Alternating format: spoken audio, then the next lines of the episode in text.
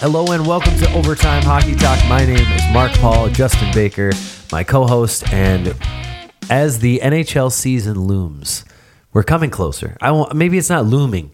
It's not really looming. It's like we can we're starting to see the shades of it, little, little shadows of of regular season, but almost to training, almost to uh, to training camp. I feel like this is a nice story that's about to begin, and Yes, you yes. need to sit down by a campfire and listen. Yes, that's. Uh, I can't wait for a campfire tonight. Um, you know, twenty-seven days until training camp, something like that. Yeah. So it, we're we're getting there, but uh, as we continue to fill the gap left by Mitch Marner not signing, therefore the other seven hundred and thirteen players that have yet to sign. Uh, you know, we'll we'll just sit and wait. Uh, there's not a whole lot happening other than you know, uh, Kuznetsov does cocaine, big shocker. And uh, did you hear about that? Yeah, I- Okay. it's funny. Somebody actually tried to put out like, like help me create an all Coke list, right? an all Coke team, Oh, I- but they spelled it C O K E, and you know, like I thought at first when I read it, I'm like Coca Cola, what? and then I started reading down a little further. I'm like, oh, and then they're like David Perron on the team, and I'm like, oh my gosh, okay, I get Probably be a pretty good team. Sure. yeah, probably. I, uh, I'm sure we could all. I'm sure we can Put all Mike figure- Richards in there too. We and- can all figure out which guy beats up taxi cab drivers and ends up on the cocaine list. That's an easy one. Uh, well, as we continue our uh, our off season, we if you know if you if you haven't been around, if it's your first time listening, welcome. We've been doing a series on the top ten best players for each team throughout the National Hockey League. We have done multiple teams now. I think six teams: the the Wings, Preds, Rangers, Ducks, Blues, and the Capitals.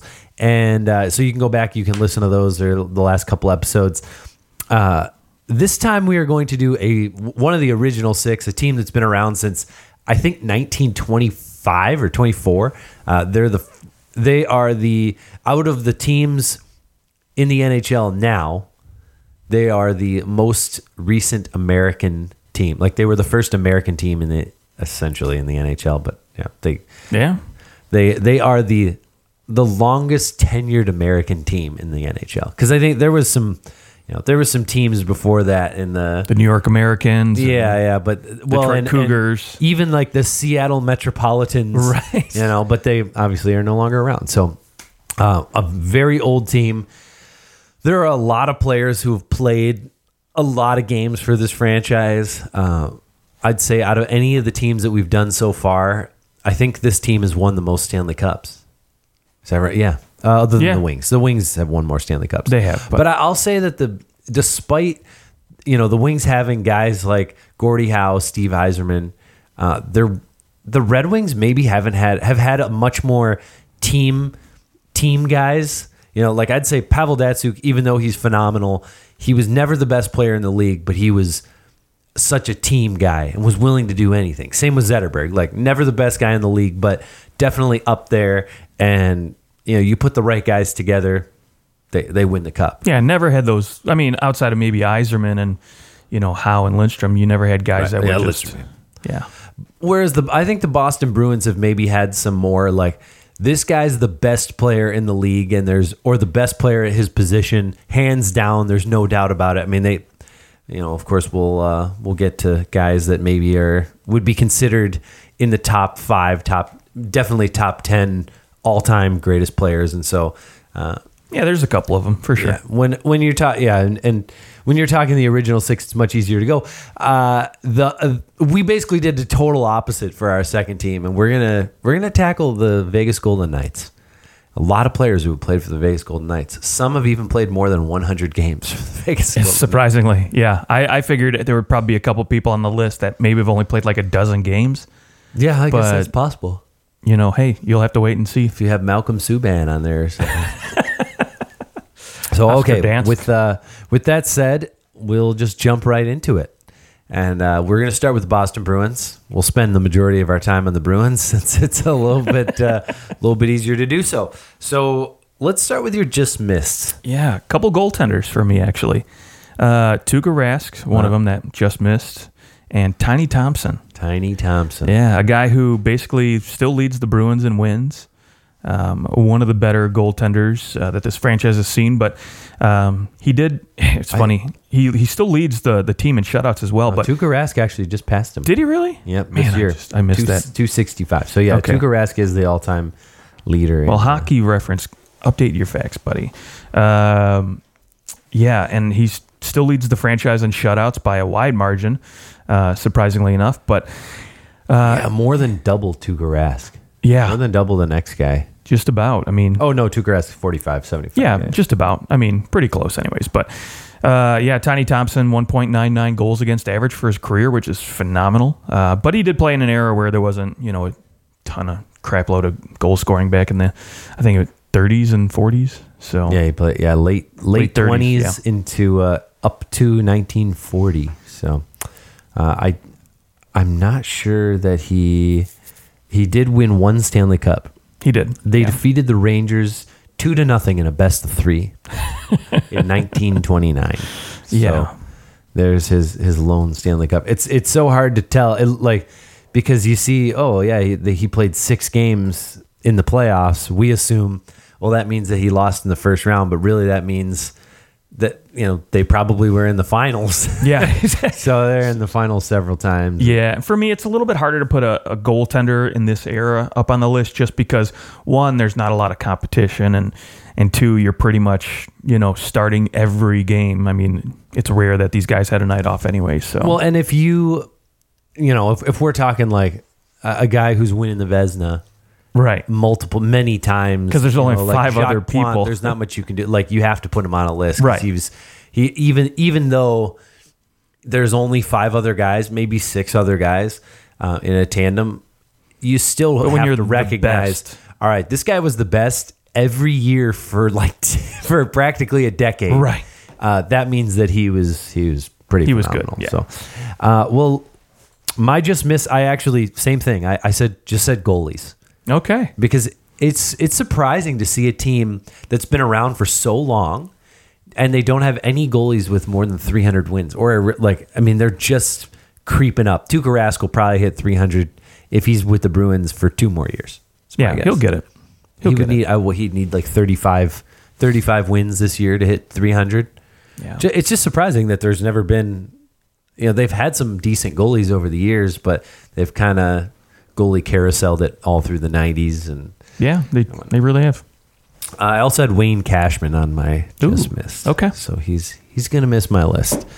Uh, anybody else on your just missed that No. you want to recognize? Okay, well, let's go to your number 10. Uh, number ten, probably my most hated player in the NHL right now, but Brad Marchand. Okay.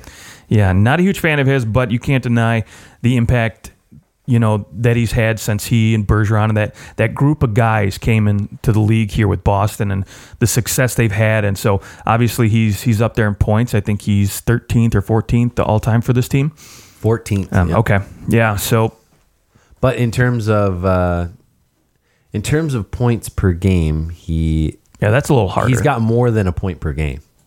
Or uh, he's or he's sorry, he's just shy of. he's close. Yeah, Eight, Um, eight two one, which is which in this era is is fantastic. It is, absolutely. and, and you got to consider the fact that early on in his career, he was more this like third line Checker like a- role. Yeah, Yeah. And, and then now, I mean, he just had a hundred point season.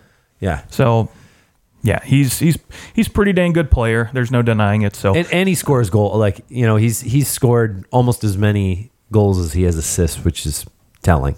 yeah, when you're playing on a line too with Pastrnak and Bergeron. So, Yeah, I mean he has fifty less goals than Bergeron. yeah, pretty good. Yeah. So in in 400 less games, 350 less games. So, all right, so number ten for you. uh, number 10 for me is the all-time leader in penalty minutes for this team. Uh, also had 606 points in 891 games. Won a couple Stanley Cups. That is Don Cherry's favorite guy, Terry O'Reilly. Terry O'Reilly. Terry I thought about him, and he, he, you know what? I could have probably put him on my just miss, to be honest. Yeah, well, uh, the other the other side of it too is the fact that I mean he has you know it's not like he's scoring a ton of goals, but only 18 of them coming on the power play. So definitely a like a solid five on five guy. He uh, you know we won't write too much into plus minus because the Bruins were considerably better than some teams at at different points, but a plus 222 over the course of your career as a forward, as a guy who's a like a just throwing his body around for the most, you know, 2,000 penalty minutes in 800 in basically nine that 900 games.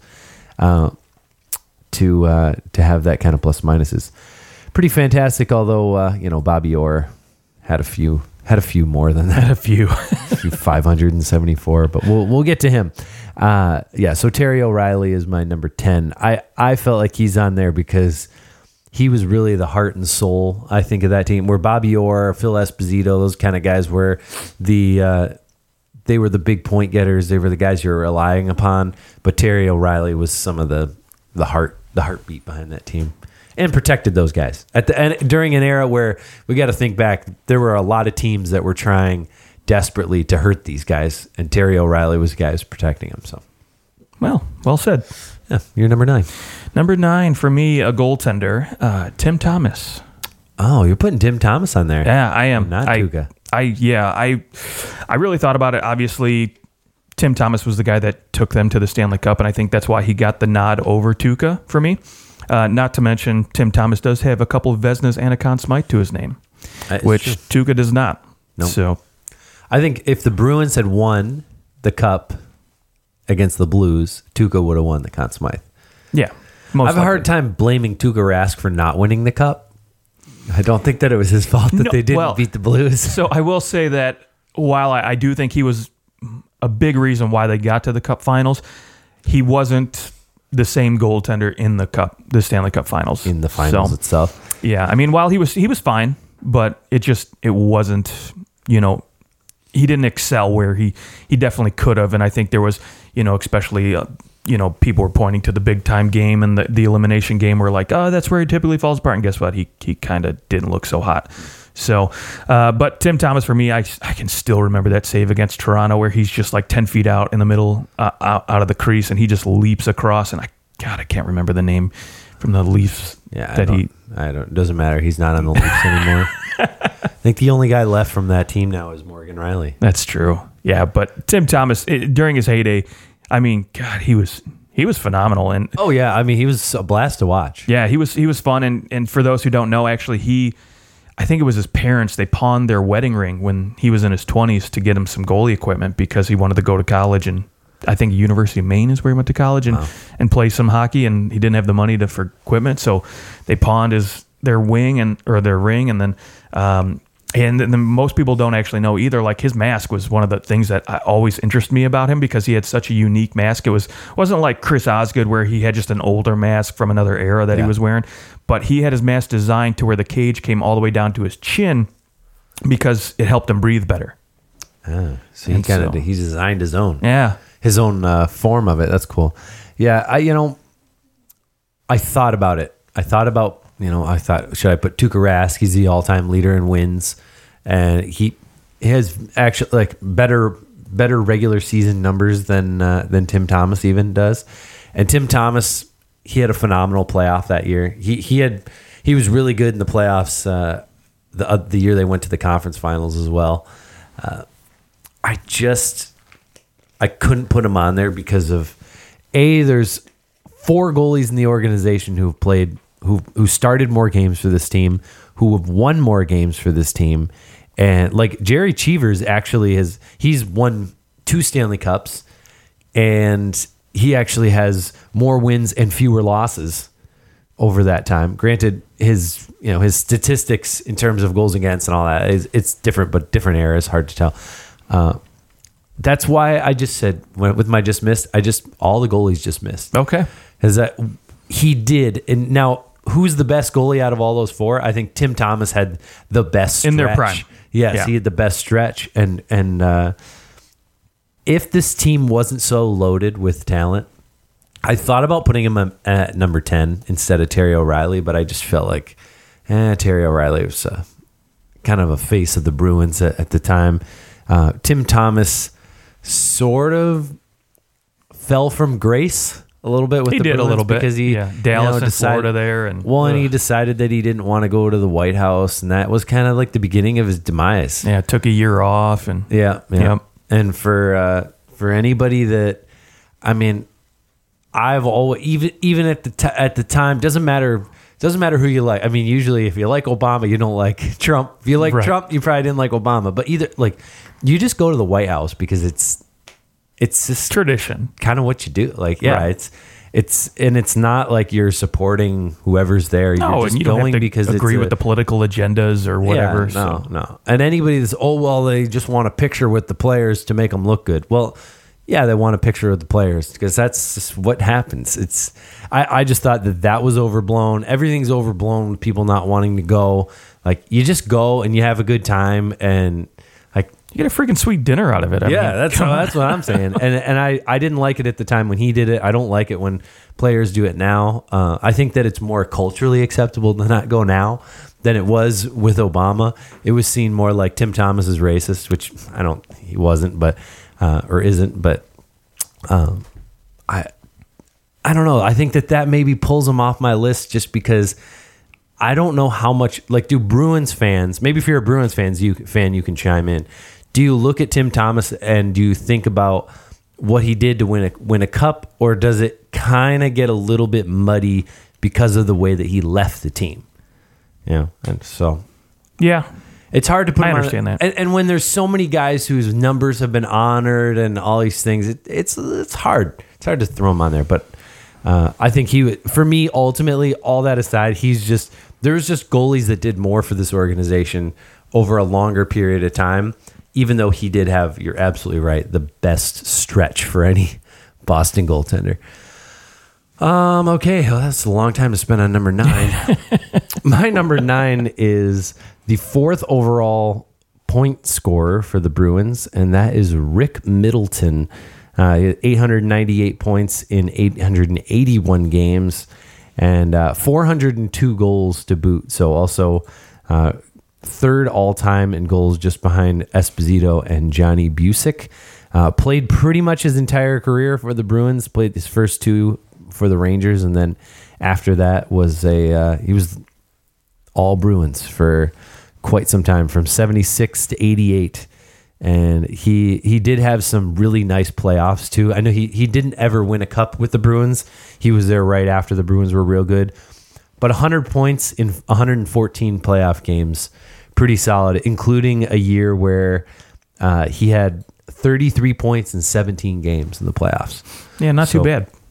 definitely a guy who was maybe maybe during an era where uh, that was like the early Ray Bourque era, and it, it was kind of during a time where the Bruins maybe were down a little bit, although they were making the playoffs like freaking every year for how well they make the playoffs every year for like thirty years, I think Something like that. They have the record, I think, for most. Yeah, I think it's 33 years maybe. Is it, I know them and St. Louis both have the they have two of the longest ones. Yes, St. Louis just for some reason 90s and they just they just kept going. Always made the play. Well, they made the playoffs from like basically the time that they were in the league and Right. never missed for the early 2000s. Yeah. So, um, yeah. So, so he he is my number nine. Who's your number eight? Number 8 for me is Cam Neely. Yeah, uh, I'm really curious as to who's higher up on your list because you've already said two players who are both like at least two spots higher on my list both times. So I'm I'm curious as to who's up on your list. yeah, and I don't my list maybe is I hope you have Jerome McGinley on your list. Maybe Jagr. the Jagr great- played for the Bruins, right? Yeah. Yeah, he did. Yeah. He played I- for he played for like nine teams. He went from being a guy who was like only Pittsburgh to I'm going to play for everybody. Washington, Dallas. Like I'm just gonna go around. Yeah, um, He played for Philadelphia too, didn't he? yeah, he did. From- yeah. yeah. for a hot minute. There's actually a group of people that used to follow him around in the AHL. They all That's wear right. different jerseys. Yeah. fantastic. Uh, yeah, Cam Neely for me. Um, yeah, 590 points, 525 games played for this guy. Um, just a dynamic force in a you know an era maybe again where the the team wasn't having a lot of success um, in terms of They did playoff wins the and finals in '91. Yes, they did. Yeah. But no Stanley Cups to show for it. Um, but again, you, you can't really deny the the impact this guy had on a team that maybe you know again didn't have a lot of big name players on the on the team. Just Ray The time- Bourque. Yeah. well, I don't count him. Yeah, 'Cause he went to and, Colorado. And Cam Neely, you want to talk about a guy who was a, a playoff hoss. Yes. First year in the playoffs, they lost in they they lost in four games, but he had five goals and an assist, so six points in four games. Then he goes in 23 games. He's got nine goals and eight assists, 17 points, including 51 penalty minutes. Uh, the year following that, he's got nine points in 10 games. Then in 89 90, he had 28 points in 21 games, 12 goals.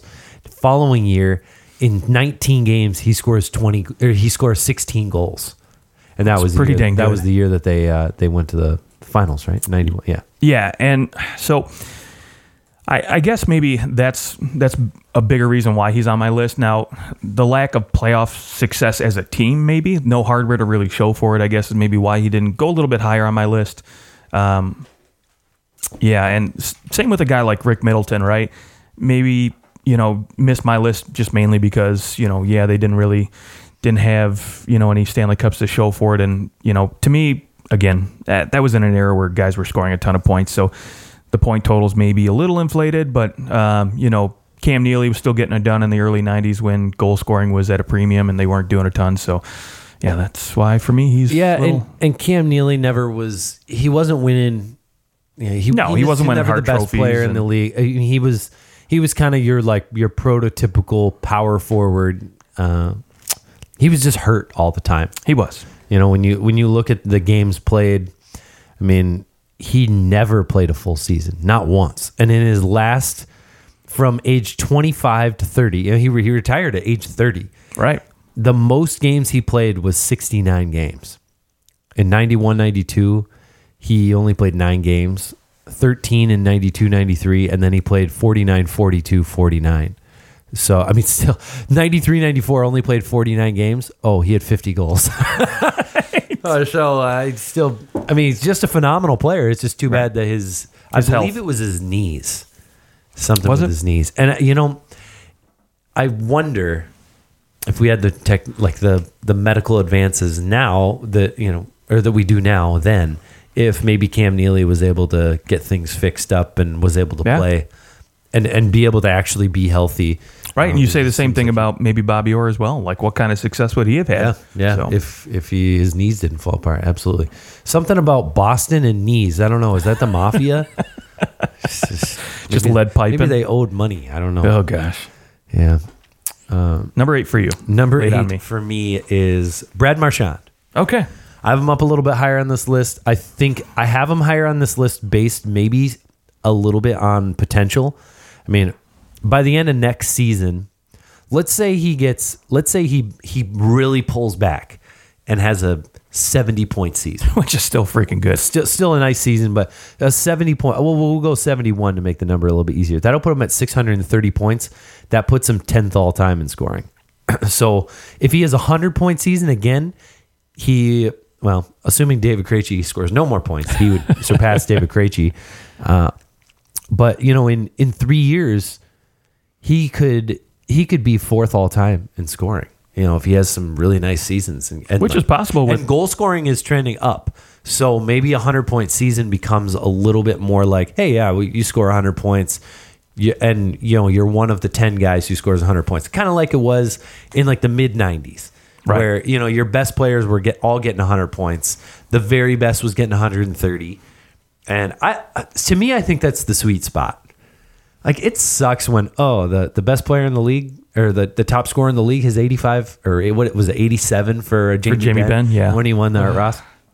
Yeah I just there's something about multiple guys hitting 100 points. And I mean I know you're a goalie so maybe you No, I I love it when goal scoring is up. To be quite honest, but I also love it when freaking goalies stand on their heads. so. Well, yes, I like if the opportunities are there and a goalie is just lights out. It's so much better. Like It's when great. when Martin Brodeur was winning every game, you know, he was winning like 45 games a year. It was such a boring. It was so boring, and you didn't necessarily look at. You knew that Martin Brodeur was. I mean, he was a top three goalie in the league at all times. Every whenever he was in the league, minus But- St. Louis, but yes, Okay. All right. All right. Yes. When he went to St. Louis, he was no good. Uh, during the prime Right, of his right. career. We- we get it, yeah. It's uh it was never something where you felt like oh, another goalie. No way could another goalie come in here and play well. Like you knew uh, it was set up for a goalie. It was a system built for a goalie, and I think we're starting to see the tip back from these huge, massive goalies to like, hey, you need to actually be athletic too, Sure.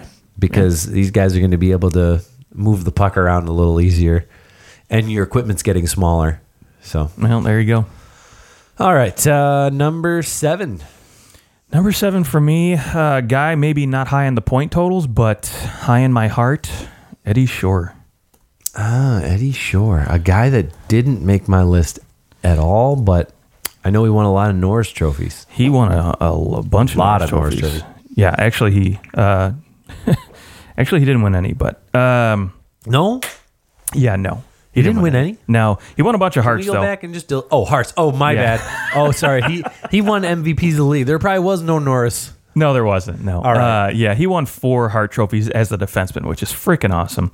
Uh, he's got a couple cups to his name, and he went to the All Star game eight times. But again, in the 30s and late 20s, like All Star games are a wash. Like, I don't, I don't give Yeah, a crap how many you go to. goes to the All-Star Yeah, exactly. That's the thing. So, Yeah, um, there's, there's two teams. There's only sixteen. Uh, actually, at the time, there was like eight teams in the league. That's true. There was more than the original six. The original six is pretty much a a total crock. Like there definitely were more teams than that. And, yeah. Uh, well, New York had two teams at one point. So, Right, right. bye. Um, the St. Louis Eagles, the Detroit Cougars, uh, Seattle Metropolitans, the Ottawa Senators uh, in the yeah, twenties. right. Forget about that team. And they were good. They were good too. Yeah. Um, yeah. So, anyways, um, yeah, the heart, the hardware is phenomenal for a guy who played defense, and uh, he to me was pretty much like the first incarnation of the offensive defenseman. Right. He he showed that you could move your feet, you could go up and take the puck up and score some goals. I mean. Granted, he didn't get a ton of goals in his time. I mean, early in his career, he had five straight seasons of scoring goals in the teens. But um, after Good that, it kind of yeah, but after that, it, it dwindled down a little bit more. But I think you know, again, that's when in the 30s people started playing with their elbows a little bit more. So, um, yeah, but a guy for me who just who literally was one of like the best defenseman at the time, and Yes. So- yes, very true. Um, yeah, yeah, I won't disagree with that. I will. I will admit he should be on my list, and he's not because I, I largely ignored the 1920s and the Boston Bruins, and I get it. You know, that's my bad. Um, well, my number seven is also a defenseman. Ooh, Uh, and uh, he's also a guy who has thrown around his body a little bit, and a guy who I think should win the Lady Byng Trophy every year because he's chosen not to kill everyone on the ice, and that is Zdeno Chara. Big Z. Big Z, he is probably the most unique player to ever play the defensive position in the NHL. Like Yeah. there's no one like him. I I really don't think there's there's going to be another guy like him for a long time. Like a guy who's essentially a wrestler becomes a hockey player and is fantastic at it and is six foot nine to boot. Uh, you just don't find it. Guys are like a six foot nine person isn't being encouraged to go the route of hockey, and so just the the things that have to go right for you to make the league and look like that guy, uh, and the fact that he's been doing it for a long time. You know, he's I mean he's he's twentieth all time in Bruins scoring, and he's not a goal scorer at all. Like that's Nope. not- I mean, I, I guess you could say like early on, earlier in his career, he was kind of more of a uh, you stick him on the power play, and he was he was scoring some some power play. He does have 69 out of his 143 goals are on the power play. Uh, so he was he was doing a little damage on the power play, and then remember they shifted him to the front of the net for a little while on the Right. power, and trying to get him to the screen. And now that's just not the way you play anymore on the power play. Um, so he doesn't get the same amount of you. You don't need Chara to be your big power play guy when you have guys like McAvoy and Torey Krug. Right. You know, you've you've got guys that can move the puck, and that's that's more what it's about. Uh, but will play his thousandth game for the Bruins uh, this year. So I mean, you just had Patrice Bergeron play his thousandth game. Chara, you know, barring some catastrophic injury, will play his thousandth game as a Bruin. Uh, you know, I I, I can see David Krejci probably needs two years, and he'll be at a thousand games. So you got all this this group guys coming up uh, who have all played a lot of games for them. But yeah, Chara sixth all time in games played for the Bruins, And uh, in terms of defensemen, uh, I'll, I'll put him. I'll put him the third best defenseman to ever don a Bruins jersey. Which, Third. Wow. as we get into these uh, other defensemen, you'll know, you'll go, oh yeah, I, I understand. That why." makes sense. Yeah, I, I can't disagree with that. That's why he's number six on my list. Oh, okay. So, yeah, he's he's next up, and next. Um, for a guy of his size and magnitude and wingspan, his skating ability is what impressed me most early on in his career. That he could actually move his feet a little bit. You know, you figured he'd be a guy who, again, we talk about it with his power, his shot, that you would just stick him back on the point and say, "Don't move, just stay there, wait for the puck to come to you, and just rip it." Right. Well, he he could move up and down the ice a little bit, and so. Um, yeah, so for me, he's he's number six, and mostly for the reasons you talked about. I mean, he does have a Norris Trophy to his name. He captained the Bruins to a Stanley Cup, so all good things for this guy. Um, who honestly, early on in his career with the Islanders, you figured, okay, he's probably going to be a bottom pairing D man to shut teams down. But Yeah, I mean, his first three seasons with the Islanders, he had six goals. six goals. And then he gets traded to the Senators, and the next three seasons, he has 35.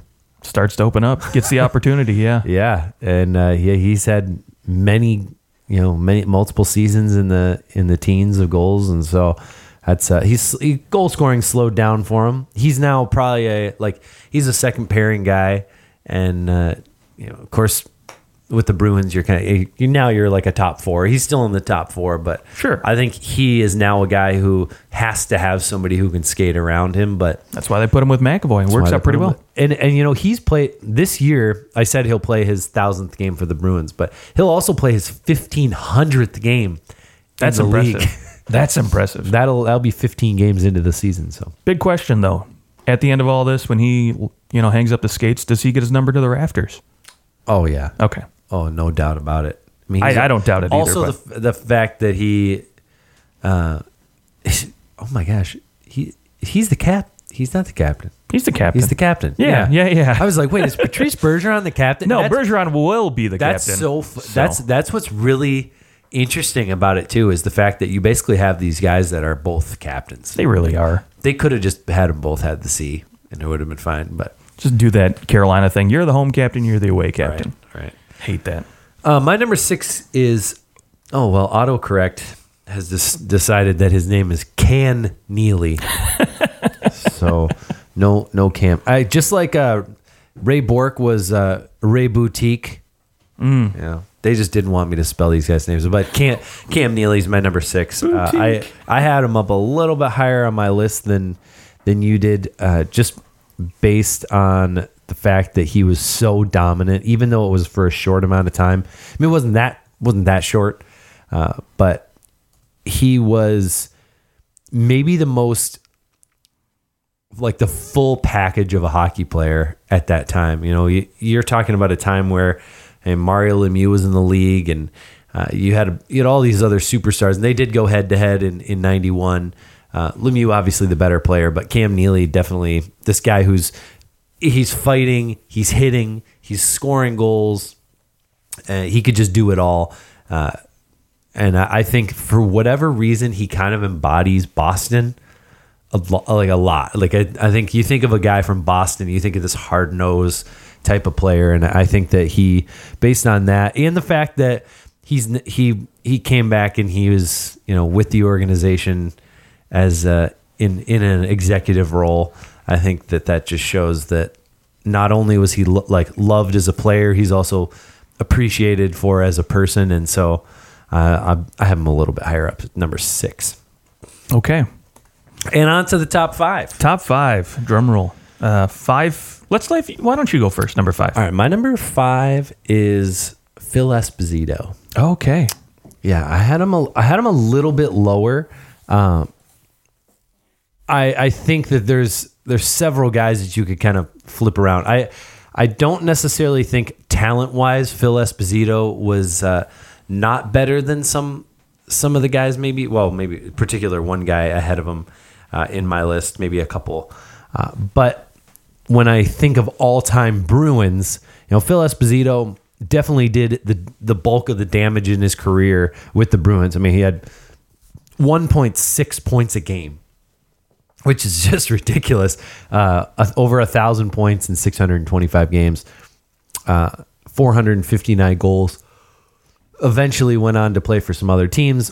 Played 625 games, and so my my thought is, all the guys ahead of him on my list have all played over a thousand games for the Bruins. So they've just been with the Bruins for a significantly longer amount of time, and uh, I just I think that the players ahead of him were more important for a longer period of time on the Bruins. So uh, for that reason, I mean, if he's on any other team, I think Phil like with these with this stat line, Phil Esposito is probably top two, top three of every team that we've done so far. Maybe outside the Red Wings, Right. but uh, just had him had him at number five. Yeah, he comes in at number four for me, and the reason he's a little bit higher than this guy at number five is is mainly because one, yeah, the point totals were there, um, but the hardware. I think he got five Hart trophies or Art Ross trophies during Art his Ross, time. yeah. Uh, he did get a, a Hart trophy. For I just think that so much of that was probably due to Bobby Orr maybe playing and Bobby Orr in his prime, right? Yeah, maybe. I mean, it might have a little bit to do with it, but maybe you can also make the argument too that oh, you know, did Bobby Orr have some success because of a guy like Phyllis Esposito Sure, too? sure. But anyways, number five for me is Patrice Bergeron, probably one of the best two way guys to ever play the game, um, at least in my generation. So um, again, you know, you could easily Jere Lehtinen, dude. Jere yeah, Lehtinen. he was. Yeah, he was freaking good too. Um, yeah, Mark Stone for me is going to be that next guy who's going to start. Yeah, he and Ryan O'Reilly literally are going to battle it out now every year for best Selke player. But um, yeah, four Selkes to his name. Patrice Bergeron, one of the best faceoff guys. The only knock on him I have right now, uh, and again another reason why he didn't go ahead of Phil Esposito for me was the injury. Uh, plague seasons he's been having. He just he can't seem to stay healthy. Um, and you know, while early on in his career, Patrice Bergeron was a, you know, he came into the league a second and third year, couple 70 point seasons. You think, okay, great. Sky's the limit for this guy. He's, he's Yeah. going to be a point per game player. Not necessarily happen that way, but, um, and it's funny this year at age 33, is he now? Um, has the best statistical season of his career. 34. 34. Okay, yeah. Best statistical su- success of his career with 79 points. And, um, But that's also maybe because things have trended up. Sure, absolutely, and th- that definitely could be. And I kind of am leaning towards the fact that I I think David Pastrnak actually drives that line more than anybody else, but that's just me. Um, Not in the playoffs. well, maybe not, but but anyways, so you can't argue with the success this guy's had uh, as a Boston Bruin, and he's he's had phenomenal years. He's you know been the top center for this team for so many years, and you know help lead them to a Stanley Cup. So for me, number five, Patrice Bergeron. Yeah, I would say my my one knock on the Phil Esposito and and his some of the trophy the Art Ross is that you're really talking about probably the the leanest years in the league outside of World War II. Yeah, Or, but uh, I mean, in terms of in terms of talent level spread out. Okay. Yes, there was l- lean as in uh, there's because the WHA had started and that took away a lot of a lot sure, of guys. Bobby Hull and, And- the Howes. I mean, yeah, I mean, there's there was quite a few guys who who ditched for the WHA, and uh, also the style of play had really gotten to this like you don't have to skate much. You just like there was a, there was a lot of uh, a lot of clutch and grind and it was pr- to me if you were to actually go and I think watch all watch games from all the different eras I think you probably I mean not that you're not going to be entertained Right. but in terms of pure hockey it probably was uh it was definitely much different than what we saw maybe before and after uh, that era and with the lack of talent that was in the league I mean you had you had t- you went from 6 to 12 teams and really the the talent level just it wasn't there for some of those those other teams. Like some of those teams were so stacked. like Washington. and yeah, right, Yeah. yeah, uh, and so it's it just to me there's whereas Patrice Bergeron, who is uh, he's a little higher on my list actually. Uh, I think you're looking at an era where there is just so much talent everywhere. So yeah, of course he's he's won his one Stanley Cup. He's been to two finals, but I don't think we can measure like. Are we going to look back and go, well, Connor McDavid, if he never wins a cup, never won a cup, so he's definitely not uh, he's definitely not a good player. no, like he's still probably going to be said as like even if he just toiled in Edmonton and put up these massive seasons every year. Well, yeah, Connor McDavid was the best player in the league and never did, never was able to do anything because management was horrible. Like we wouldn't blame him. Oh no, absolutely not. I think now more than ever, it's become more of a team sport Yeah. than it ever was. You know, before you could have two or three just really good guys and you could go and win everything. Right. Now you need, you know, you need supporting characters. Right. Yeah. So my number f- oh, was he, so he was your number five. Es- yeah, Bergeron was five. Esposito was four for me. okay. Uh, Johnny Bucyk is four for me. Okay, he, he came in at number three for me. Okay. Yeah. So we just kind of have those guys, and then Patrice Bergeron is three. I figured. Yeah, Yeah. So uh, Johnny Bucyk has the most goals. He has the most, ass- uh, second most assists, and uh, the m- second most points, uh, and he's the second most games. Uh, he was uh, and and is a minus seven over the course of his career. but he he was with the Bruins before Bobby Orr was drafted. When when things were pretty rough, I think in Boston for Yeah, a minute. pretty rough, yeah. and uh, and so he kind of was the guy. He's there before, and he helps usher in this new era of Boston Bruins. And then he was, I mean, he played for the Bruins, I think, for uh, 21 seasons yeah, it was quite a from bit. 1957 to 1978. 21 years he's with the team. Uh, just, I mean, pretty much embodied who embodied Boston Bruins. I mean, he was uh, he won his two Stanley Cups, but he uh, and he always performed in the playoffs. I mean, he had multiple times one, two, three, four, four times where he averaged more than a point per game in the playoffs, and we're talking. 11 points in 10 games 9 and 14 20 and 15 18 and 16 like he was he was a playoff performer. He showed up. And uh to me, I had Bergeron ahead of him because I think again the talent level of the National Hockey League is higher now, and I just I think that Bergeron is going to be recognized as like a a face of the Bruins for a long time, and I think that Johnny Bucyk, maybe in the shadow of Phil Esposito, Bobby Orr, there were other guys there around at that time. Whereas with the Bruins, you know, there, of course, there's guys you're going to remember from that 2011 Stanley Cup championship team that that helped them win. But Patrice Bergeron has been the face for so long, uh, along with Zdeno Chara. So I have him a little bit higher on my list. All right, fair enough. I think we're probably going to be in consensus about one and two. I I can't imagine why we wouldn't, to be quite honest. So number two, Bobby Orr then. You could you could actually say that. I mean, you you could make a, an could. argument for it, sure. Yeah, but I The argument would be exactly would be what I just said about yeah he uh, he a well a he didn't last as long true. and he also was playing in an era where some teams just sucked. like some teams were just terrible. Like multiple teams were just not good, and the Bruins were way better than everyone else. So of course he dominated. But I'll give him the nod based on the fact that he he basically reinvented the position. He did. and I think ushered the way in for Ray Bourque to be Ray Bourque, who Yeah. was, uh, you know, just and uh, you know what. So freaking good. I yeah, and, you know, if if Ray Bourque had won the Stanley Cup with the Bruins, like take that Colorado Avalanche moment where Joe Sakic hands him the Stanley Cup. If instead Ray Bourque had won the Stanley Cup at the end and had handed it off to Joe Thornton winning the cup as a rookie, you know, something like that. Right. Yeah. I think maybe Bourque is is remembered more. He went to the finals once or twice. They go did they go in the 80s at all? No. I don't think I don't think so. I, I don't remember if the they were one of the Oilers punching bags or not. I can't remember, but I don't think so. oh, they they did go to the finals in '91, and of course they they got pushed around by uh, Little bit. a good Boston. Oh, you know what? Oh, they went to. Did they go to the finals in 1990 as well? Did they play the Edmonton Oilers in the finals? I don't think so, but I'm not a hockey historian, so that's a very good question. Yeah, it was. It was the Boston Bruins. Was it? Yes. So All they were they were a uh, Punching bag. a punching bag. They they won Yeah. in five games. So Bummer. there you go. Yeah. Well, hey. So uh, two finals in a row, and they just couldn't. They couldn't. They actually just kind of cruised through the Eastern Conference, and it was with the West, and they just couldn't Yeah, and then teams like New Jersey. Oh no, how could they?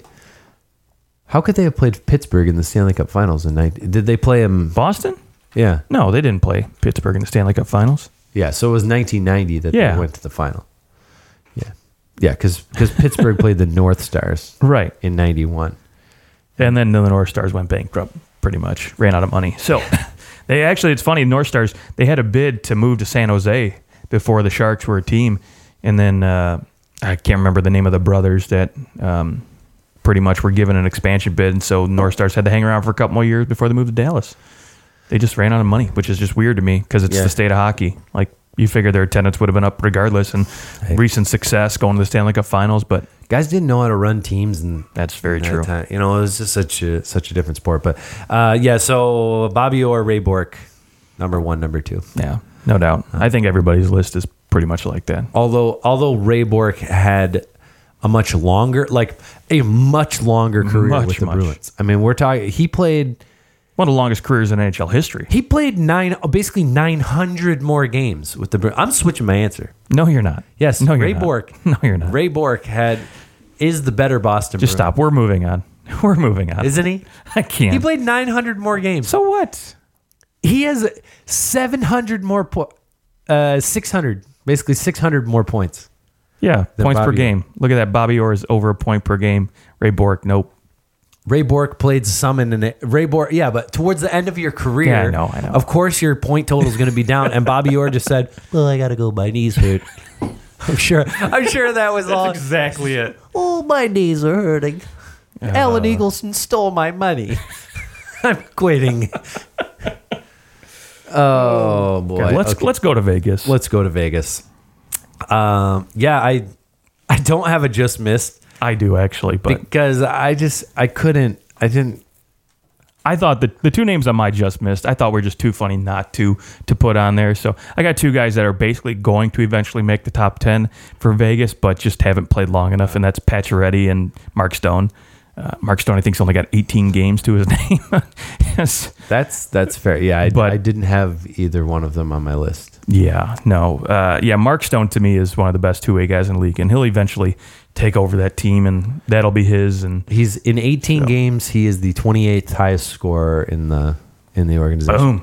Actually, Marc Andre Fleury is the 31st highest scorer in the organization with three points in 107 games. Fan So freaking tastic. Well, his uh, his assist per game is a .028 per game. well, that's actually why the flower made my list. So Actually, ironically, Vadim Shipachyov is, uh, Shipachyov. is 34th all time in scoring for the Vegas Golden Knights with one goal in three games.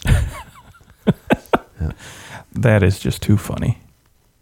So, all right. Well, uh, yes, the player with the most the most games played to least amount of points is William Carrier, 91 games with 12 points. So that's uh Impressive. there you go. Uh, okay, well, you're number 10. Number 10 for me is a guy who played one season and went back to the Stanley Cup champs, David Perron. Um, came in, I mean, you know, he was pretty much taking that expansion draft, and I figured, okay, this is actually a pretty, pretty decent pickup, I thought, for Vegas. Um, I think what St. Louis ponied him up as part of, you know, don't take these guys Yeah, to yeah. protect their D. Um, but 66 points in 70 games, you can't knock that kind of production. No, I mean, granted, great. you know, he only put up 16 goals, but he was still very productive as a second line winger for this team when they, you know, essentially came out of nowhere, surprised a bunch of people, and then made the Stanley Cup Finals. So two two trips in a row, and you know, finally got it in in St. Louis. But um, yeah, to me, he's he's number 10 on this list just because of the production. All right. Yeah, he uh, he's one ahead. He's at number nine, and Okay. Cody Eakin is number ten. Uh, Cody Eakin's sixth all-time leading scorer with 68 points in 158 games, and uh, really just a great third-line center for this team. No other list would you ever have a I third line. I don't know. I don't know. I don't know where to go. Uh, so my number nine is is David Perron. I- yes, and in one season, in 70 games, he has more points than like all these guys who have played basically double the amount of games. Or he's he's you know he's he's just behind all these guys who have played double the amount of games. So Yeah. same amount of points as Nate Schmidt, Nice. 66. Uh, who's your number nine? Cody Eakin. Okay, all right, Cody Eakin. Uh, my number eight is Alex Tuch. Ooh, okay. Yep, Alex Tuch, fourth all-time leading scorer, 35 goals in 152 games. He got 89 points, and uh, and he's he's gone, right? He No, traded. he signed an extension. Oh, he He's signed- hanging oh, around yeah, yeah, for a he long time with this team. Who am I thinking that got dealt got from this team? Dealt. Somebody got Um, dealt. Erik Haula. Yeah. Haula. Yeah, yeah. Howla and Tuch both came from Minnesota, and I sometimes mix them up. Yeah, which is funny. Minnesota offered up both those guys. Here, take Hollis, and we'll give you Tuch. And basically, Tuch to me is going to end up being one of the better players for the next, you know, five six years. This team will have, which is just hilarious. So, given the the depth that this team has now at the forward position, I mean, you think about that that wild Bill line they've got, and then they've got Stastny, Patch, and Mark Stone. Uh, who knows if those three will hang around forever? But Haula to the Hurricanes, though, is a nice pickup for Yeah. the Hurricanes. Yeah. it was absolutely Um, number eight number eight. for me. Uh, Colin Miller. Okay, didn't make Yeah. my list. But yeah, he he's a guy that you can see that. I mean, the point totals aren't there, but um, you can see the difference. I mean, he is basically fifth. got a point every other game. Yeah, but I mean, you can see the the difference this guy. team this team is when he's in the lineup. Right, without him, they're just they you know they don't have any superstar defensemen, uh, at least not yet. Shea Theodore might end up being that guy, Well, but Nate Schmidt. I mean, when Nate Schmidt was out those first twenty games, remember he got suspended for the Yeah. the PDOs or whatever, and uh, they were they they had a brutal stretch. I think that was the worst stretch of the team's history. it was yeah, It was absolutely those was. first twenty games, and then he came back, and they ended up, of course, roaring back. They finished third in the division, and uh, Yeah, and, and, made I the playoffs. I wanted to put him on my list. I, I guess maybe you could throw him as on my just miss, but I think a lot of these guys on my list are just because what I think they'll end up being more than anything else. Because there's no stats to back up anything in terms of longevity with anybody. But yeah, Colin Miller to me, he's just he's a rock steady guy on this blue line for this team. So Okay. number eight, Uh, my number seven is James Neal. Like Wow. the way James Neal came into this organization, and uh, for all intents and purposes, was like he was the captain in the, that locker room in some ways, especially early on. Remember, I, I just remember he had like some crazy overtime goal. I can't, or maybe it was a goal really late, something where where it was just this highlight reel of an overtime period, and it was James Neal, and I think it was the first win. I think he scored. Yeah, he had the. I think he had the first game winning goal for the Vegas Golden Knights I'd believe it. in, in in a game. And I just I think that he people were of course excited about him coming in. Like it was like, all right, we got this guy who's a first line winger from the Nashville Predators because they couldn't hang on to everybody. And I really think that he was he was just that personality that drove that team. I, I don't think I think without James Neal, I don't think that team has the kind of success that we saw that first year. Uh, and I'm ignoring what he did this last year in Calgary. He should have stayed in Vegas. Should have. Should have just taken the The five taken mil a little season. bit less to Yeah. stay there. And uh, granted, he he did go to a team that had more regular season success last year, but He might end up having more statistical success if he gets paired with Connor McDavid now. Like might re that, yeah, recapture now, his game. yeah, now he's uh, it maybe will work out for him in the end. right.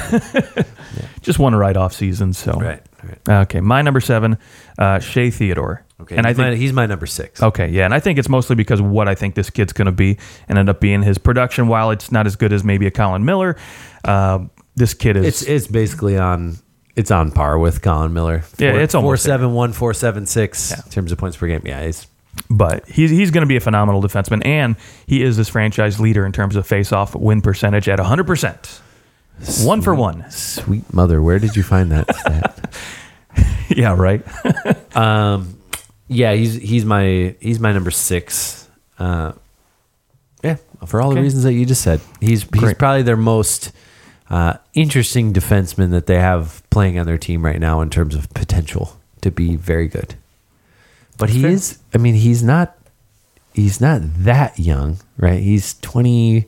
He'll be twenty five during the next season, so he's he's definitely coming into a, a place where he probably is what he is.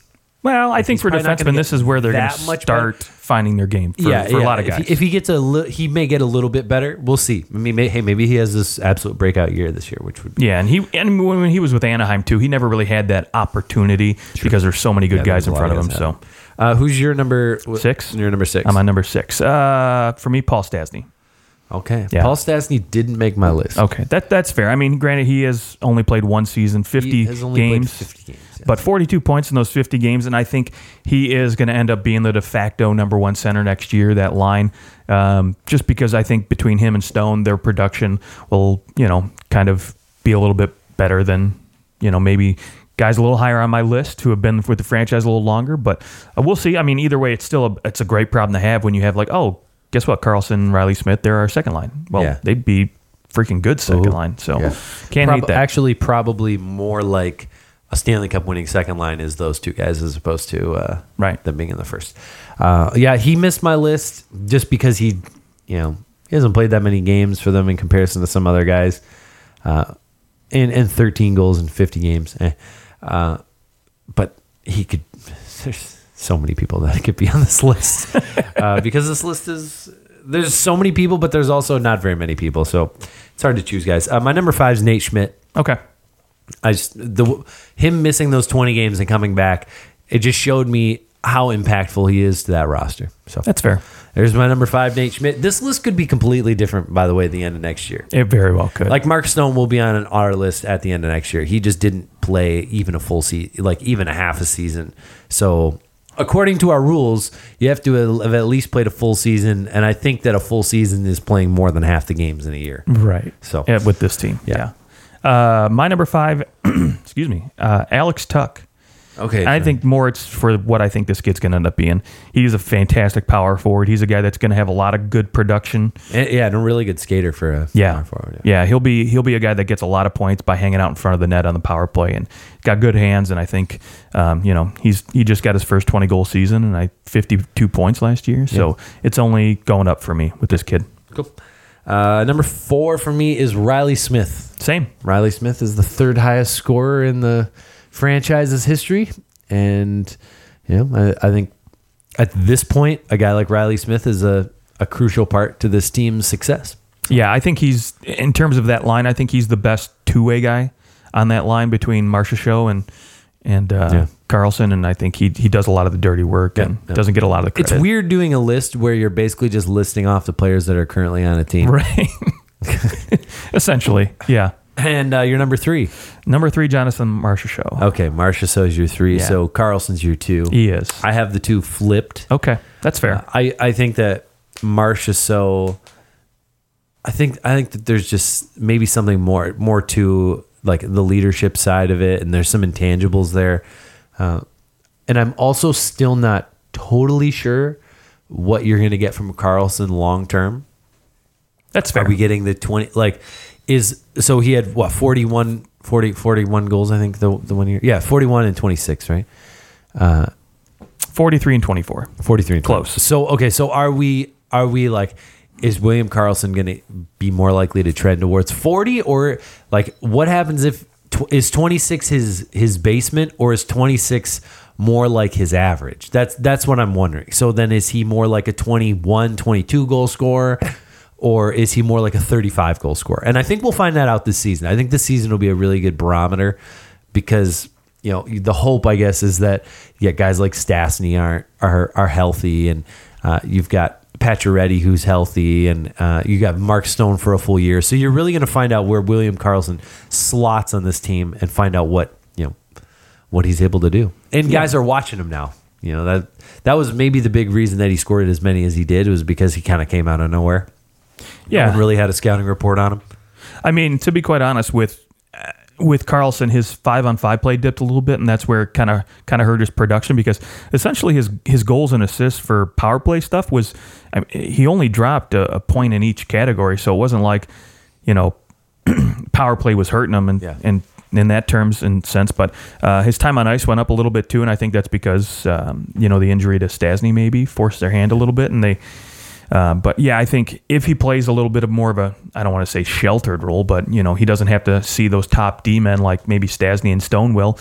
Um, you know, maybe we could see a, a Karlsson that can put up, you know, 25 30 goals and maybe hit 60 points because I think that's that's the sweet spot and I think that's where Vegas expects him to be and that's where I think he's he's probably going to end up falling in at least for the next few few seasons so we'll see how that turns out. And and I'll I will uh, point this out that Jonathan Marchessault is the leading goal scorer in the playoffs. Riley Smith leading point scorer.